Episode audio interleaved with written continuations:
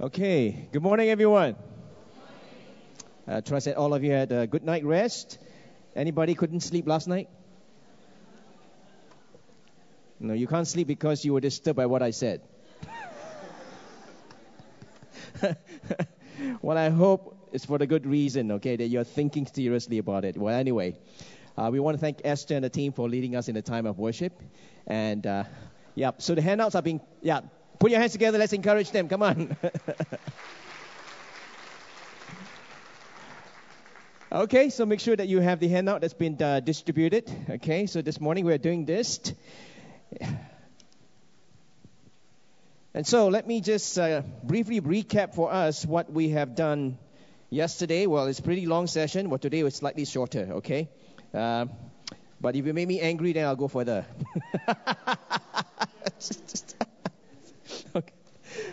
Well, anyway, let's just recap what we did last, uh, in the first session itself. Okay, we explored the four signs that Jesus talked about concerning his return. The first sign that Jesus mentioned is found in the world, and that has to do with uh, uh, wars, natural disasters, and famines. And the second sign that he highlighted for us is found in the church, where he highlighted to us there will be universal persecution of Christians, and there will be a great falling away of many Christians from their faith, and of course the rise and you know of uh, false prophets and their teachings. And the third sign that we mentioned is found in Jerusalem with the rise of the Antichrist, or what we call the man of lawlessness. Okay, so there'll be a second fulfillment that Jesus predicted just before he returned. There will be this rise of this Antichrist. And the final sign, of course, this is uh, found in the sky, where all the natural lights will be blacked out, and almost immediately that's where Jesus will return. And uh, that is why we need to be prepared. And so the main point of that is that Jesus wants us to always be ready and not be caught unprepared. And to further emphasize this point on preparedness and being ready, he gives us four pictures. All right, the picture is Noah's flood. Okay, it reminds us that in that day itself, many people will be lost. And in the second picture, we have the two men working in the fields, two women grinding at a meal. It points to a radical separation. It reminds us that we are not saved by knowing or being close to a believer. And then the picture of the thief reminds us that our souls are valuable. And so let's remember that it's simple prudence for us to take care and be ready. And the final picture is, of course, the two servants, one faithful and the other one, the other one not I mean, unfaithful and uh, he did not steward what God has entrusted to him. Instead, he was callous, he was cruel, and he was involved in all sorts of carousing. Okay? Well, this morning we are continuing with our study on Matthew chapter 25. And let me underscore this. This is a continuation from Matthew 24, where Jesus continues with this teaching at the Mount of Olives, and he adds three more parables Three more parables to underscore the importance to watch and be ready for his return. And specifically in these three parables, what Jesus is telling, he's outline, outlining for us, you know, what exactly, how do we prepare? How do we get ready for him? So in the first parable, we have the parable of the ten bridesmaids or the ten virgins. And the second parable, we have the parable of the talents, which we will deal with in the afternoon. And finally, we have the story of the sheep and the goats. Now, each of those story and parable makes its point. But if you take that all together, what happened it is they all intensify. There is a progression. I will mention to that to you later. All of it here, it intensify, okay, and broaden Jesus' warning and emphasis. And I want you also to note that instead of speaking to people who are obviously saved or lost, as in the last chapter, Matthew 24, okay, such as those who perish in the flood or the wicked servant, the callous servant, okay. Jesus seems now, in the next three parables, in Matthew 25, he talks about people who look like believers and who will even think that they are, but in the end, they are surprised that they are not and will not be ready when Jesus comes back again.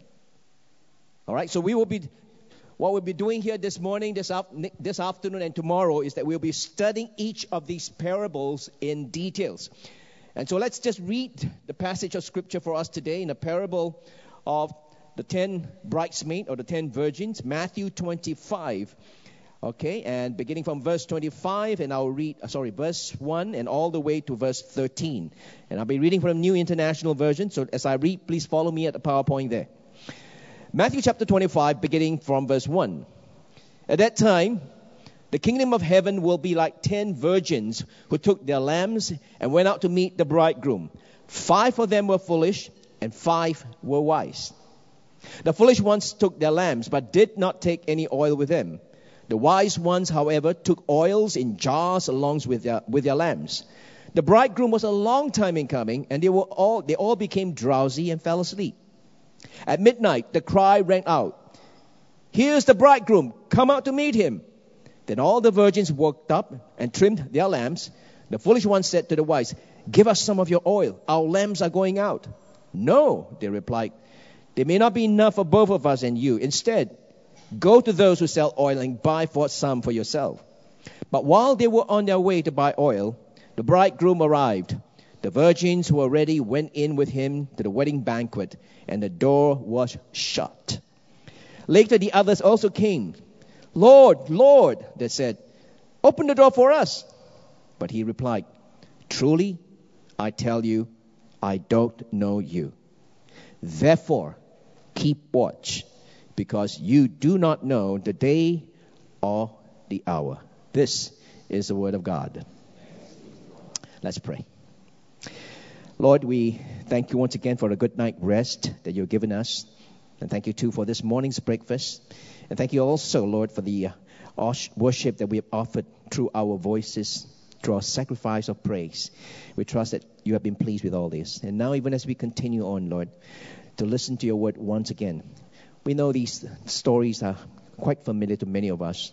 But Lord, we pray, don't allow those familiarity of our stories, Lord, obstruct us from hearing you. And so right now, we give ourselves to you. Holy Spirit, we invite you to come. Fill us, Lord. Fill us and remove all kinds of distraction again and help us to focus on you and hear your words. And so we commit right now everything to you let everything be done for the glory of Jesus. Amen. Okay. For starters, let me just highlight for us, okay, to our attention, how the next three parables are also parallel stories, and they actually share three common points. All right? So the first similarity that all the parables share in the three parables here in Matthew 25 is that the return of the Lord is sudden and unexpected. In the parable of the wise and foolish bridesmaid, bridesmaid, we know that the groom comes at midnight while they were all sleeping. And then the cry suddenly awakened them. They rise suddenly. And in the story of the talents, the master returns suddenly after a long time. And in the case of the sheep and the goats, the decisive moment arrives when the Son of Man comes in his glory and all the angels with him. So all these parables in Matthew 25 underscore this common point, and that is the Lord, our Master, will return suddenly where we least expect it, expect him. The second similarity in all these three parables is that the Lord's return will result in an unalterable division between two groups of people. Now notice that in all these three parables, it ends with the final judgment. The root meaning of the word judgment is really the word division.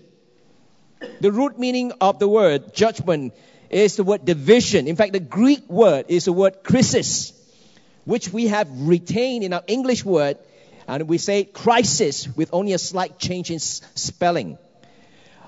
And you know, a crisis is an event that requires us to turn one way or the other, to the right, to the right, or to the left, forward or backward. Well, in this case, the division is between those who are ready when Jesus returns and those who are not ready. In the case of the women, five went into the wedding banquet and five were completely shut out. And in the case of the servants, two were commended, one judged. And in the case of the sheep and the goats, the sheep went to inherit the kingdom that, that has been prepared for them, while the goats receive eternal punishment. The third similarity in all these three parables is this it underscores that the people who are lost are utterly surprised at their rejection. So you will notice that this final similarity is the most striking in all these three parables. The woman who was shouted out at the banquet, you know, they could hardly believe their eyes, or when the door had been shut on them, and they cried out, Sir, Sir, open the door for us. But the bridegroom does not. And they were shocked. And the wicked servant thinks, you know, he had done right by bearing his talent, you know, and he and he, he was expecting, you know, to be praised. But when finally when the master he presented to the master, he was astonished that he was rebuked. And not only rebuked, he was cast out. And finally we come to the goats. The goats, goats just do not understand the Lord's disapproval. And that's why the goat says, Lord, when did we see you hungry, thirsty, or a stranger, or needing clothes, or sick, or in prison, and did not help you? And so they were in a state of shock. And then when Jesus says, you know, for whatever of these things that you did not do to me, you know, you are guilty of it. And so they were shocked, saying, when, when, when do we see you? You know, when we think about all the features of these stories, we realize they're not about people that God has no use for the gospel. But they are people who are a part of what we call the visible church. And like in many churches today, and these are the people who think they are saved and that they're on the way to heaven. But they may discover to their surprise that they may be rejected and they may end up in hell. You know, is it any wonder that the Lord states his warning over and over again? In all these three parables, he says, Keep watch and be ready. You know, as we focus on this parable of the ten bridesmaids, the Bible students and scholars have long recognized this story as a masterpiece. It is realistic in details and poignant in application and the deeper a person explores it, actually, the more profound the lessons become. So let me go through with you the story again, okay? Recounting the story. Jesus tells there was 10 young women who were invited to a marriage feast. Five were wise, five were foolish. The wise women showed their wisdom by planning for the possible delay of the bridegroom, and they took extra oil for their lamps so that they will not, not be caught unprepared when the bridegroom suddenly comes. The five other foolish women unfortunately neglect to do so. And while the women wait, the ten of them waited, all of them fell asleep. And then suddenly around midnight, a cry goes out, the bridegroom is coming. The wise one immediately got up, trimmed their lamps, you know, they were ready to go. And the other five, what happened is this, you know, they realized they didn't have enough oil, and so they shouted, I mean, they, they consulted, you know, with the, the other five and says, Lord, you know, give us some oil, give us some oil. And the, the other five says, no, there may not be enough for both of us. Instead, you go. You go and find that oil, go and buy some oil, and then come back. And of course, the women who were unprepared start off for more oil, but when they came, when they returned, all of them were gone. The bridegroom came while they were gone. And the five wise bridesmaids went along, went into the celebration without the other five. You know, and then what happened? They knock on the door. And they says, Lord, Lord, open the door for us. But the bridegroom says, I don't know you. And Jesus concluded in verse 13, Therefore keep watch, because you do not know the day or the hour of my return. So let's look at this parable a little bit more closely.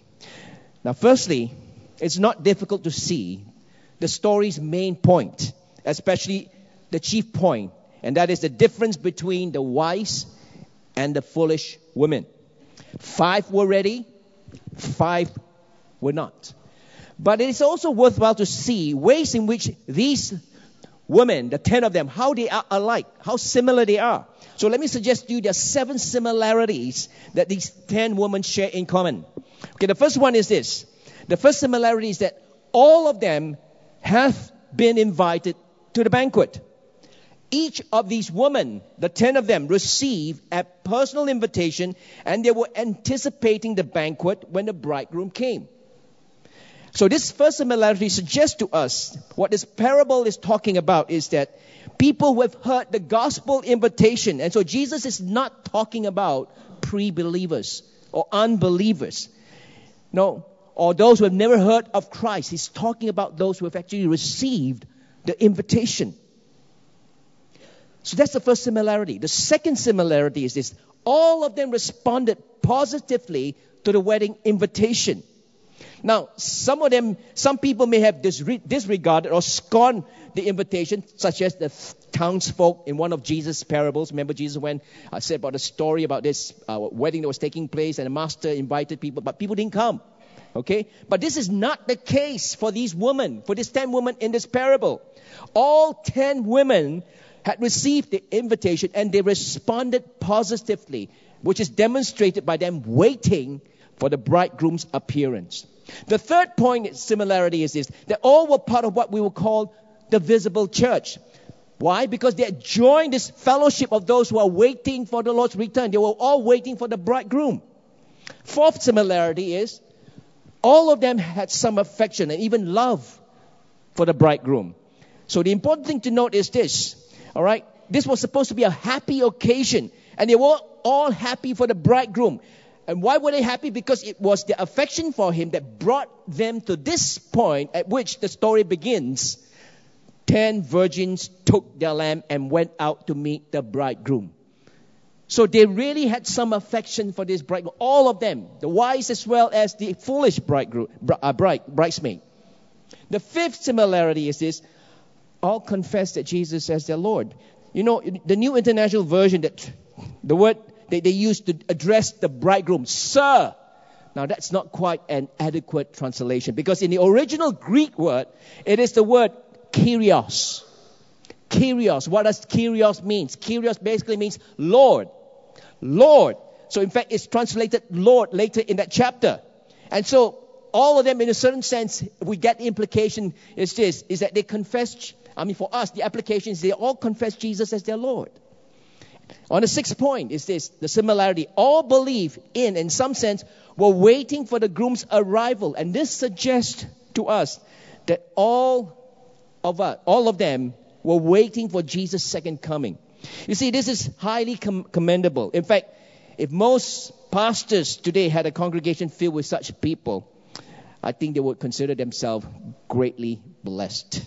Okay? So you can see from all these details here, the similarities here, we can summarize up to this point that there were people who had heard the gospel inv- invitation. They responded positively to the invitation and they professed love for Christ. They joined the church. They acknowledged Jesus as Lord and they are now waiting for Christ's return. Now, could anything be more undesirable than that? But the final point of similarity is this they all became drowsy and they fell asleep when the bridegroom's coming was delayed. You know, how many of you like Starbucks coffee? Hey yo, so feel few. Uh, I was expecting more of the young people liking Starbucks coffee. I'm okay. well, anyway, praise the Lord. no, it's not anything. I got nothing against Starbucks coffee. It's just that I don't like gourmet coffee. Okay, I prefer the local coffee. Anyway, but you know, Starbucks has a slogan, you know, for their coffee. They says, "Life is short, stay awake." Right? those of you who are coffee drinkers, you know, you would know Starbucks logo.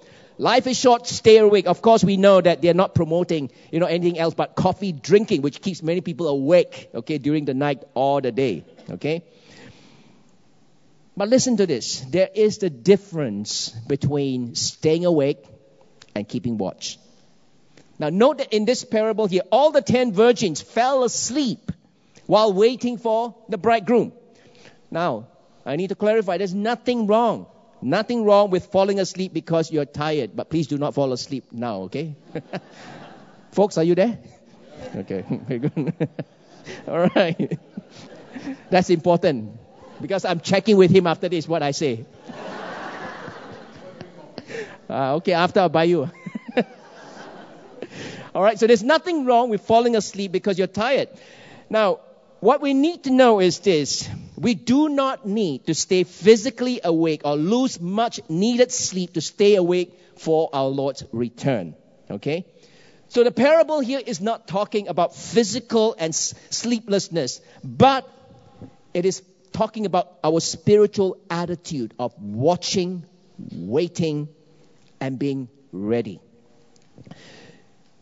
And so this is the point here. Okay? So here we have, I hope I've clarified for you the seven similarities of this parable. Now we were told that the next thing that happened was very, very sudden. We were told that the bridegroom suddenly came, and immediately what happened? All the similarities disappeared. And the critical difference emerged. And the difference is five were ready, five were unprepared. So, what is the main point that Jesus is trying to drive at in this particular parable? Now, let me suggest to you that what Jesus is saying to us is this, and that is there will always be people in the church who have heard the gospel invitation and they have responded in some sense, and they may even have some affection for Jesus. But in spite of all these things, the bottom line is this there will always be people who will be unprepared and eventually be excluded from his kingdom when Jesus comes back. And again, let me remind you that's why Jesus ends this parable by saying in verse 31 Therefore, keep watch, because you do not know on what day your Lord may come. So the question we want to explore next is this. But what does it mean to be ready in this particular parable?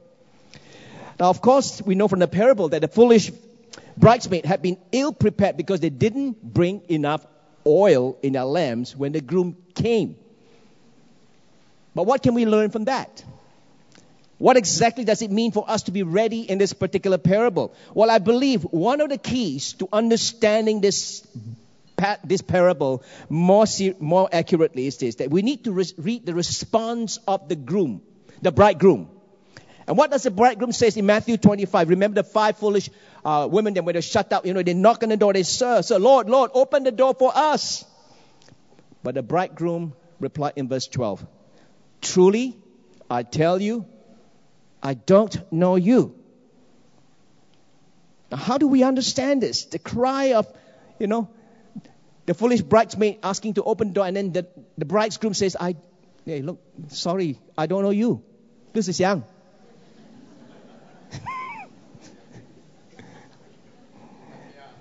Ah, yeah.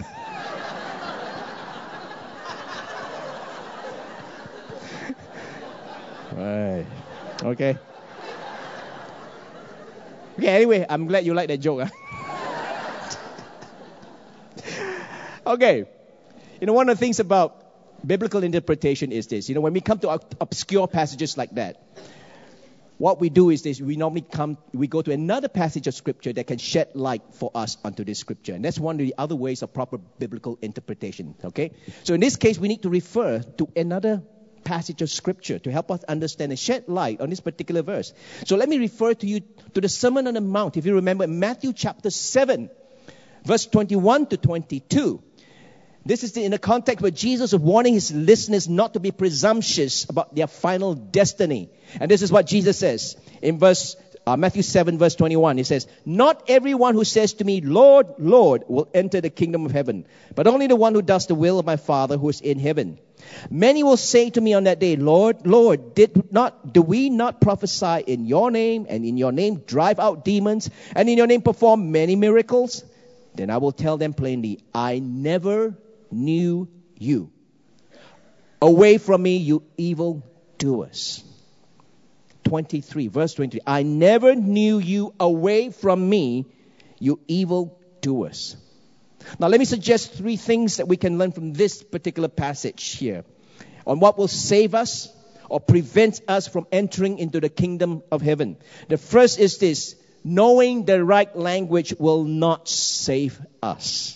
In other words, just merely calling Jesus Lord, Lord, Lord, Lord, it's not going to save you. Okay? Just saying or confessing Jesus is Lord is just not going to save you. And the second thing here Jesus men- mentions is having an impressive list of pious actions will also not save you.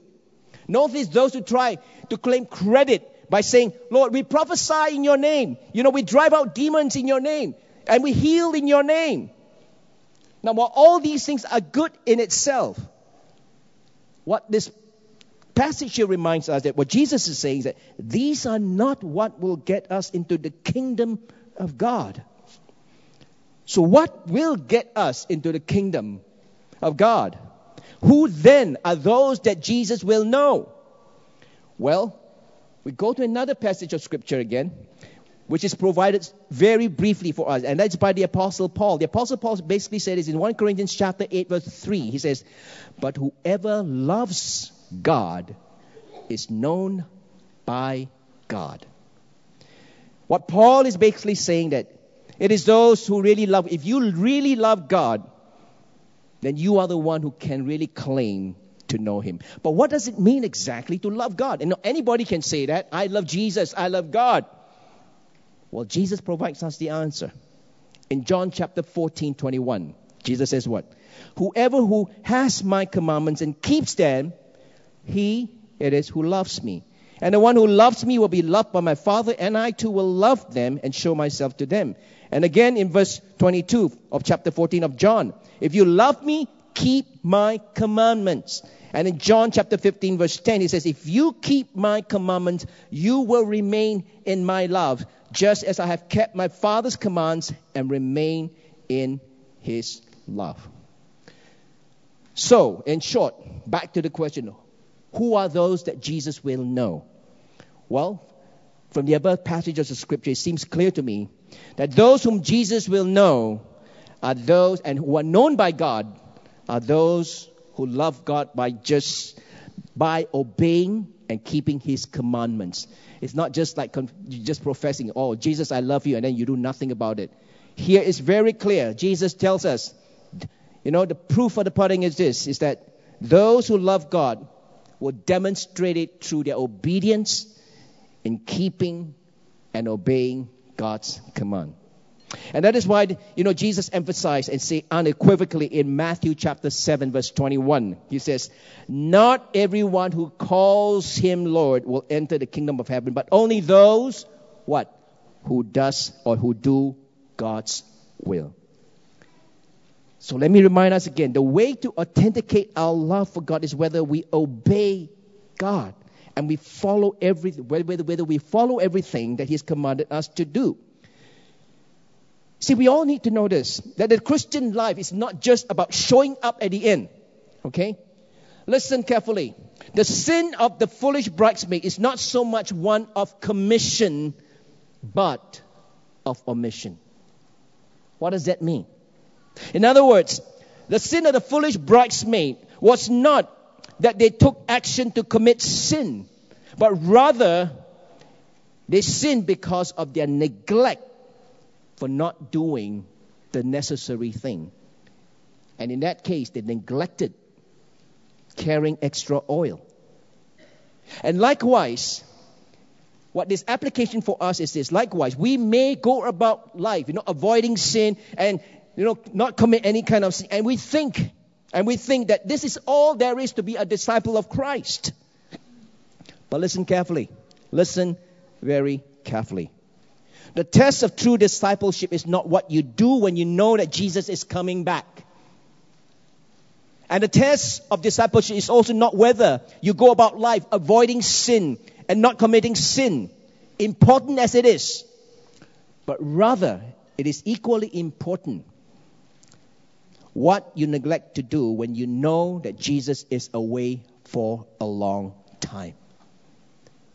That's the point of this parable down here. It was the issue of neglect. The foolish bridesmaid neglected to carry the extra oil. You know, we usually think of an ungodly person as one who sinned against God, you know, or those, you know, robbers, you know, criminals, so on and so forth. But you know what? Let me just say this to you. An ungodly person can also be one who lives his or her life that simply ignores God or neglect God. Do you know that? So an ungodly person is not just people, you know, who commit crimes, commit all kinds of sin.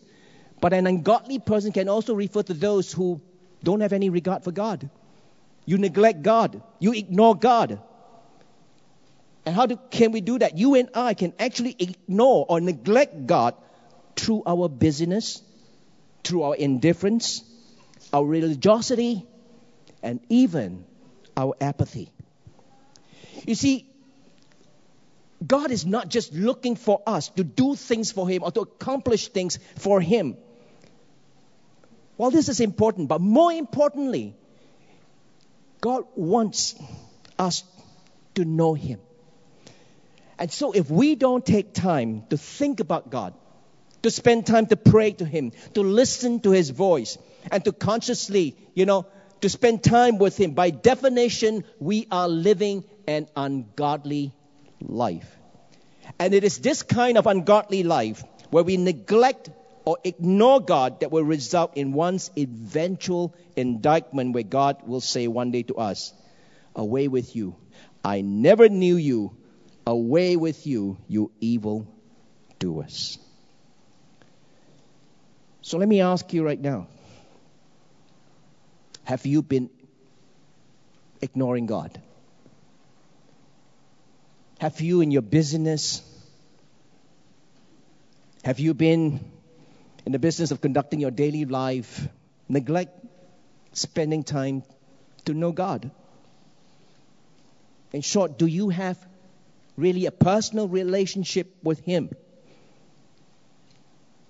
You see, the test of a true disciple is this. Let me just remind you again.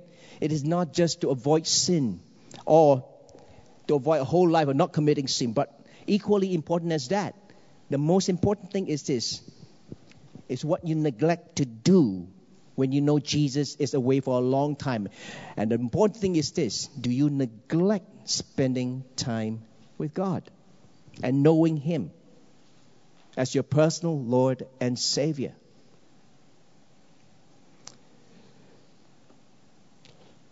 Let me just briefly also highlight four more lessons that we can learn from this parable quickly, all right?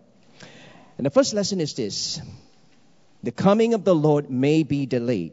Now, this is an unmistakable inference from this story. We were told that all of the young women, 10 of them, had oil in their lamps, but five of them had an additional supply. Now, let me give you some background, you know, to the ancient Near East, the way they practiced the weddings. The weddings in Jesus' days may not make much sense to us. You see, weddings in our society today, you know, they are planned and announced, you know, with very much uh, a lot of precision, you know, a specific date, so on and so forth. You know, so everything go, and there's no surprises. Uh, of course, you know, in a wedding, it's like the bride wants, uh, the bridegroom wants to do something to surprise the bride. It's another story. But what we're talking about is the date of the wedding, you know, everything, the wedding dinner, the wedding service, everything. Now, all these people all know there's no surprise to that. And in fact, if anything is to be a surprise, it would upset a lot of people. Okay? But in first century Palestine, this is not the case. A wedding can happen anytime within several days. Now, this uncertainty was considered part of the excitement of that wedding occasion itself, where the bridegroom hoped to catch some of the bridal party napping. It's part of the whole surprise thing, you know, and adds to the joyous festival, uh, festive occasion itself. But fairness also required that some announcement be made just before you know, the, the bridegroom arrived. And so what happened? Just before the bridegroom arrived, a messenger will go down the street shouting, Behold, the bridegroom comes. And then when the announcement was made, the alert one, of course, would respond, and those who are not alert will be left behind. And so this is one of the implications of this parable that Jesus is drawing to attention, and that is, his coming will be delayed. But that should not stop us from preparing for his, for his return. The second lesson is this it tells us that the Lord will come without warning. Notice that in this parable, the cry came at midnight. And this was often the case. Most bridegrooms chose to come late at night. And the sleeping, remember all the ten bridesmaids were all sleeping. and they were suddenly awakened.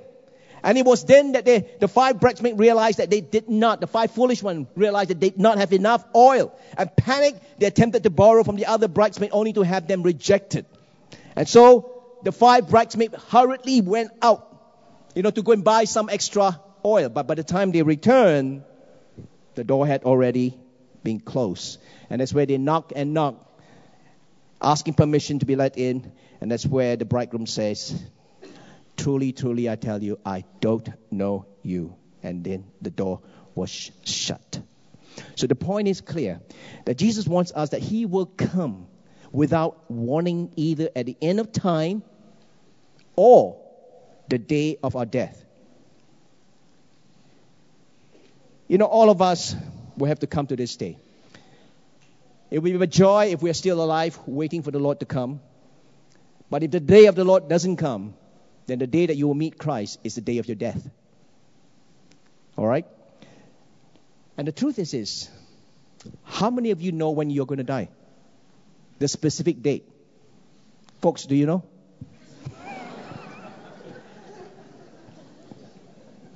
None of us know. None of us know. You know, I'm sure many of you can remember this recent tragedy that happened on Easter Sunday this year to three churches in Sri Lanka, if you remember. In the Straits Times article, it was reported that over 200 people died in that terrorist attack on Easter Sunday. Now, let me ask you did any of the 200 people, over 200 people, know that that was going to be their last day on earth?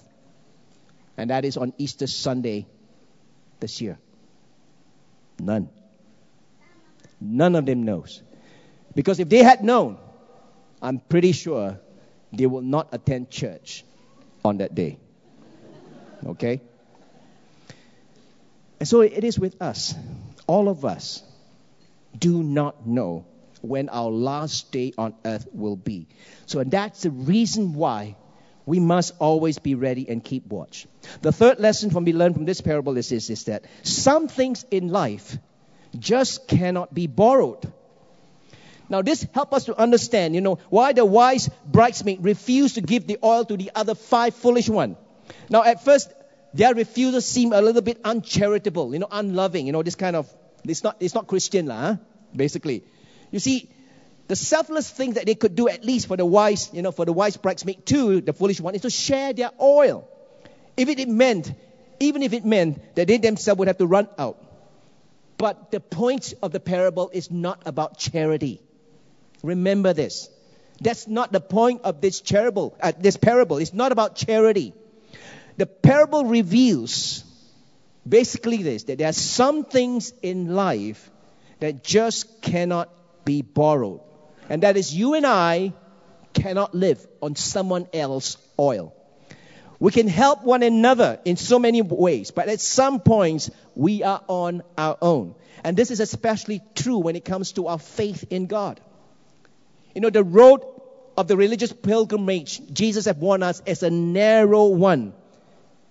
And it can only be walked two at a time, and that is you and God. And so the truth is this your parents cannot walk this journey of faith for you. Husbands, you cannot depend on the devotions of your wife in this journey of faith. You see, faith is the most intensely personal experience that you and I will ever have in this life. Others can help us toward it. They can encourage us. They can pray for us. They can bring us up in a way that we should go. But in the end, we have to take responsibility and embrace it for ourselves. And that's the task that none, no one can do it for you. And so the five foolish bridesmaids in this story were foolish because they thought that they could depend on the resources of others to get them through the door to the wedding feast. What they discovered is this that there are some things in life that cannot be borrowed. The fourth lesson is this that we learned here from this parable. Some things in life cannot be put off until the last moment. You know, if you just look at our daily life, there are many daily life examples that we know. You know, there are things in life that we just cannot put off at the last moment. For example, you know, I know here, there are many parents here with babies, little ones down here, right? Praise the Lord. You know, you guys have been very fruitful. And those of you already who had, you know, your kids, you know, I mean, if you can still recall your days, you know, as young parent, you know, you know that, you know, diapers and wipes are not something that you can put off until the last moment. You see, when it happens, that crucial 10 seconds can make all that difference.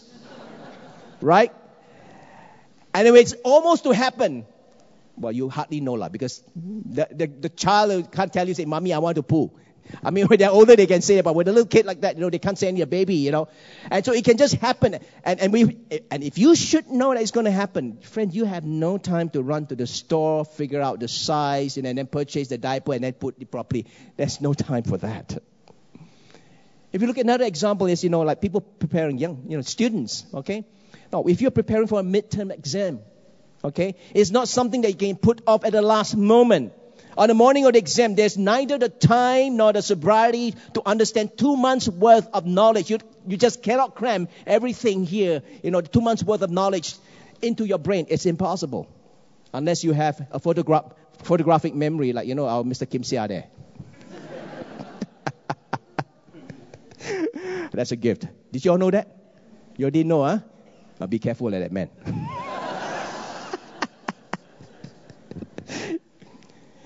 And you know, friends, and so these are the things in life, you know, even in business, you know, that if you don't prepare well, you know, the friends, that your business may fail and you can go bust. And so we all have to understand, you know, from the daily examples in life, there are enough examples in life to tell us that we simply cannot put off some things in life at the last minute.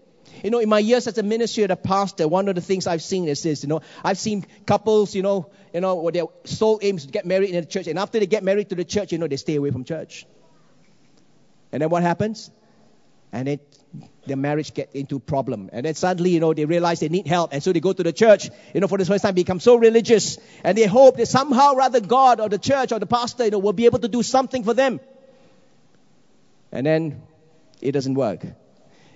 And then they started to blame the church and God. And they wonder why religion fails them, why it doesn't work. You see, friends, the most important thing to remember some things in life just cannot wait until the last moment. You cannot make withdrawals until and unless you have first made some deposits. And so, this is the important point. And the question is also this why is it that so many people who, you know, knowing all these daily examples, put off, you know, particularly questions about eternity on hold? You know, the trouble with most of us is this we live this life as if this earth is where we're going to live forever. And a lot of times when we talk about eternity, we think it's a distant future unless, you know, you are quite near to your grave, all right, or you are suffering from a terminal illness. But other than that, if you're healthy, if you're young, particularly, you know, the thoughts of eternity never comes to our mind. And Jesus says, for those who do not consider eternity at all and do not plan for eternity is a foolish one. It is a foolish person who cannot see down the road, long road. It is a foolish person who a foolish person who cannot see beyond this earthly life. It is not that the foolish bridesmaid lack any desires they genuine, genuinely, they wanted to go and participate in a wedding celebration. It is just that they gave it insufficient forethought or preparation. And all too often we believe that heaven can wait. Right? Most of us, you know, when life is good, heaven is right far back in our mind. And yet, it is a wise person who does not put off matters of eternity to the end. The fifth and final lesson that we learn from this parable is this that lost opportunities cannot be regained. You see, the foolish women set out to buy oil. By the time the bridegroom came, they were too late.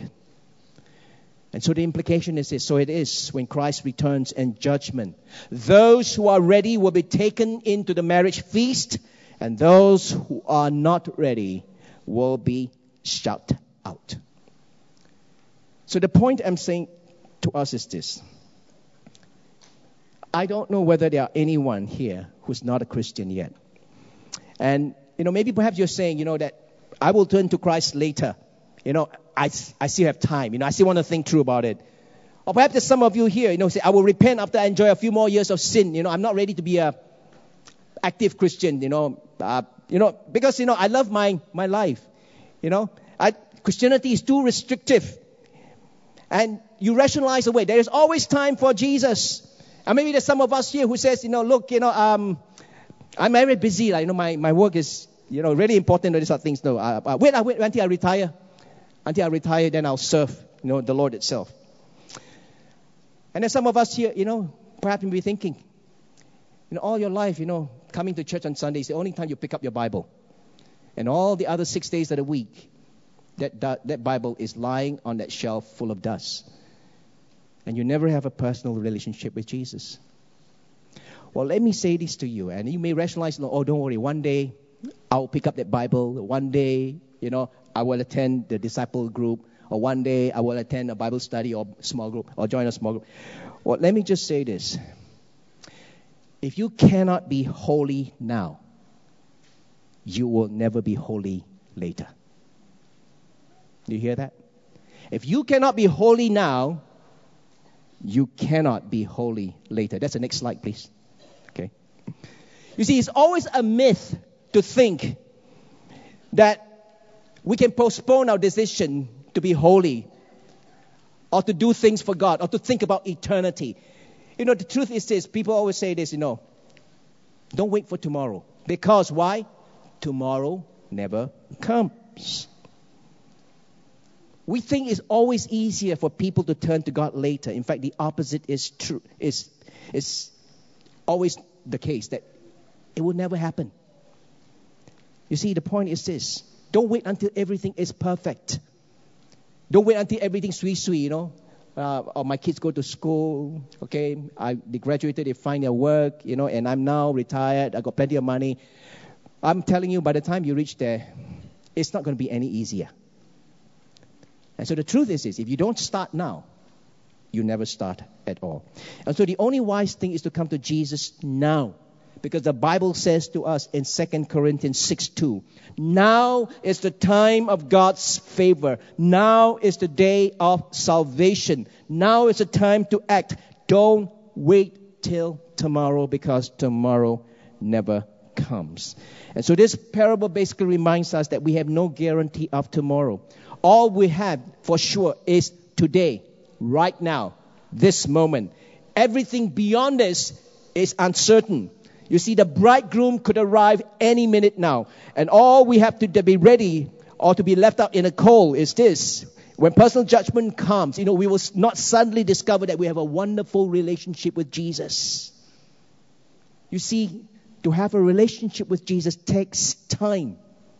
We need to put oil in our lamp of faith by preparing and joining others in worship, learning to spend time and sharing in prayer eh, personally with God and with others, doing Bible study, doing God's will. Now, all these is what this parable is trying to tell us and how to prepare for the bridegroom's coming.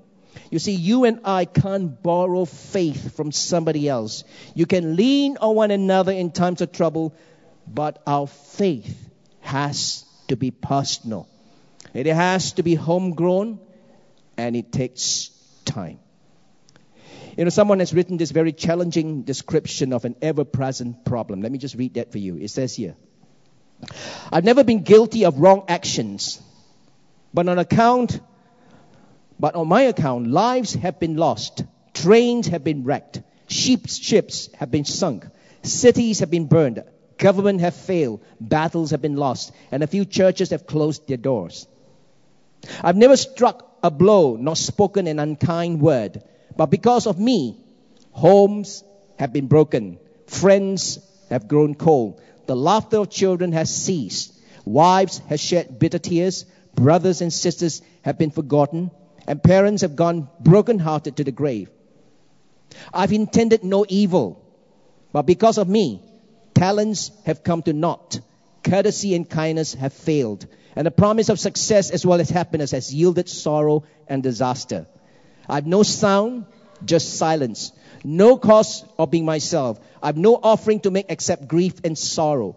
You may not in an instance call me by name, but surely you can personally be acquainted with me because my name is neglect. Neglect. You see, neglect is enough to ruin a man or a woman. A man who is in business did not commit forgery or robbery to ruin himself. All he needs to do is to neglect his business and his ruin is certain. A man who's lying on a sick bed need not cut his throat or destroy himself.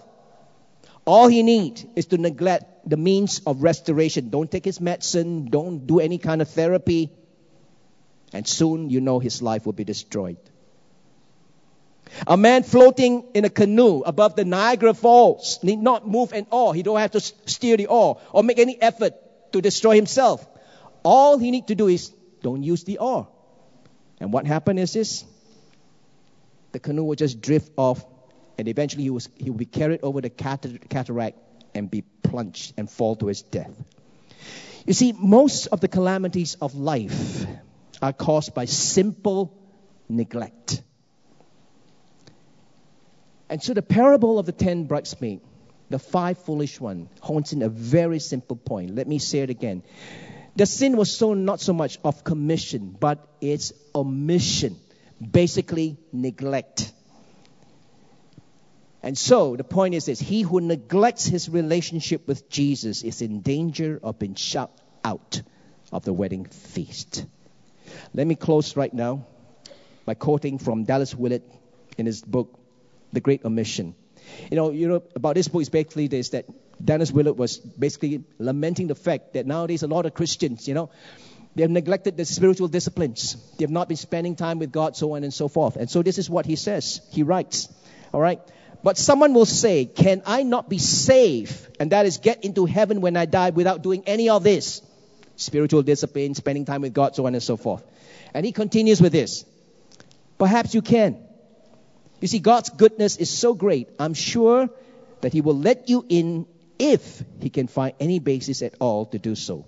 But you might wish to think about what your life amounts to before you die, about what kind of person you're becoming, and about whether you are you really would be comfortable for eternity in the presence of one whose company you have not found especially desirable for the last few hours and days of your earthly lives and existence. And he is, after all, one who says to you now, follow me. Uncle. Let's pray.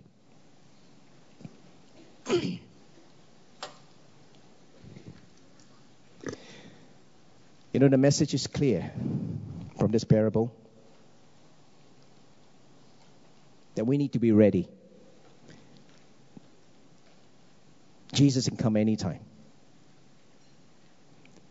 And if Jesus don't come yet, but you know, the next immediate thing that can happen to you to meet Jesus is when you die.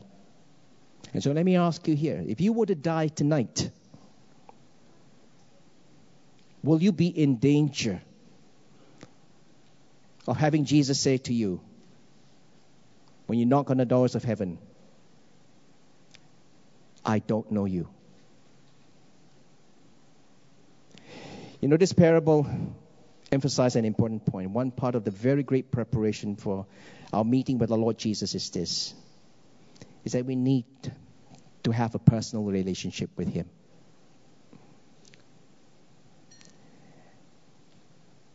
Faith is not something that you can borrow from someone or to lean on upon or rub off from somebody else. It's a very intensely personal journey. And this is a God that we've come to love and serve. He died for you and I. And this is a God who's wanting to have a personal relationship with us. And so maybe the first group of persons that I'd like to address here is this. I don't know whether there are any unbelievers here. I'm not sure. But if there are, today is your day too. One of the things that the parable teaches us is this that time and tide waits for no one. You know, you can never be sure when you're going to die. And perhaps at this point, you know, you perhaps been coming to church or these things, attending church, but you always short, stop short of committing your life to Jesus Christ because you said to yourself, you will always have time. But let me remind you, this parable says to us, the only time that you have and the only time that you're sure that you have is now. Because you, beyond this, really none of us know because you never know the minute you walked out of here, you may meet with a tragic accident or whatever it is, we don't know. So the only moment you have is now. So if there are some of you here who have never received Jesus as your Lord and Savior, let me say this is the moment. If you really want to receive Him right now, you just put up your hands from where you are. Okay? I'm not sure whether they are. Okay? I'm just asking. If there isn't, that's fine. But if there is, I'm not here to embarrass you here. I'm not going to ask you to come forward. All eyes closed. Okay, if you're here, you just re- receive, raise your hand and you say, Lord Pastor, I heard the word of God. And today I want to receive Jesus as my Lord and Savior. You just put up your hands and I'll lead you in a, in a short prayer together with all of us. Remember, I'm not going to embarrass you. Anyone? None? Okay, that's fine. Okay? So I assume that all of us here are Christians. So the next thing I'm going to ask you here Does Jesus know you? It's not enough to profess Him as Lord and Savior. But what are you doing in the meantime before you meet Him? Are you spending time to know Him? Read His Word? Spending time in prayer?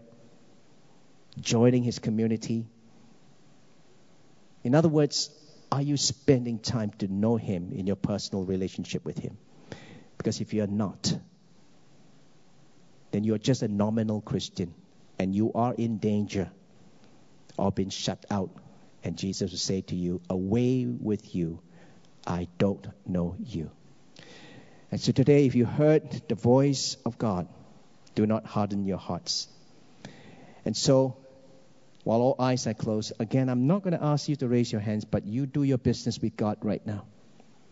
You repent of your sin of indifference, of apathy, and more important, of neglect. You see, the more important thing is this about the parable here. It's not the sin of omission. While it's important that we do not and avoid sin and not commit sin, but the most important thing is sin. An ungodly person can be one who just simply neglect God. And so come before Him and confess, Lord, forgive me. That all these years I've been playing church, and all these years I've been playing in my relationship with you, and I have neglected you through my busyness, through my apathy, or maybe just simply my bochap attitude. And today I know it is wrong. So I confess the sin of omission, of neglect. And as you do that, remember this this is still the time. And Jesus is still willing to forgive you because in 1 John 1 9, Jesus says, If we were to confess our sin, He's faithful and is just, and He will forgive us. But don't stop there. In your heart right now, make a resolution to God. Remember what I said. Don't wait until tomorrow. If you cannot be holy now, you will never be holy later. So, in your heart of hearts right now, come to the Lord. No more excuse. And I know you're weak, but you know, in this journey, Jesus is not asking you to walk alone because He's promised us His Holy Spirit to enable us to walk this journey. And so all you need to do is this, Lord, make that commitment and resolution. From now onwards, I want to be serious with you. And I ask that you give me your grace to the power of your Holy Spirit to enable me to walk close with you all the days of my life and to begin today that I will promise to set aside a daily quiet time with you to read your word, to spend time with you, and to pray. You do your business with God right now. And in a few moments' time, I will close us.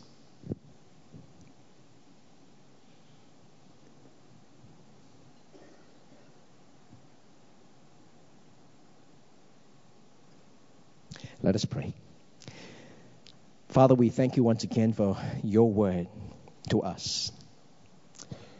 And we confess, Lord, it's not always the easiest to hear such hard messages. But we know, Lord, this is your word still. But we thank you. More importantly, to remind ourselves again that now is the time. Now we're still under grace. Your judgment has not come yet. And so today is not providential, it's really providential that we are here in this camp down here to hear you. We hear you loud and clear today. And we also know that your message, as hard as it may be, is not to condemn us. And so we reject any condemnation that comes against us because your word says to us, therefore, there's now no condemnation in anyone who's in Christ. But rather, where your hard words are for us, it's meant to jolt us out of our stupor, out of our apathy, so that we can once again be back in a narrow path to walk closely with you. This is your grace to us. And so we come before you once again. You heard our personal prayers and our personal confession, our personal resolution. And so, God, we ask that in your mercy, help us from today onwards that we may walk closely with you and no more shall we neglect you, no more shall we ignore you. And so, God, help us. In your mercy and in Jesus' name we pray. Amen.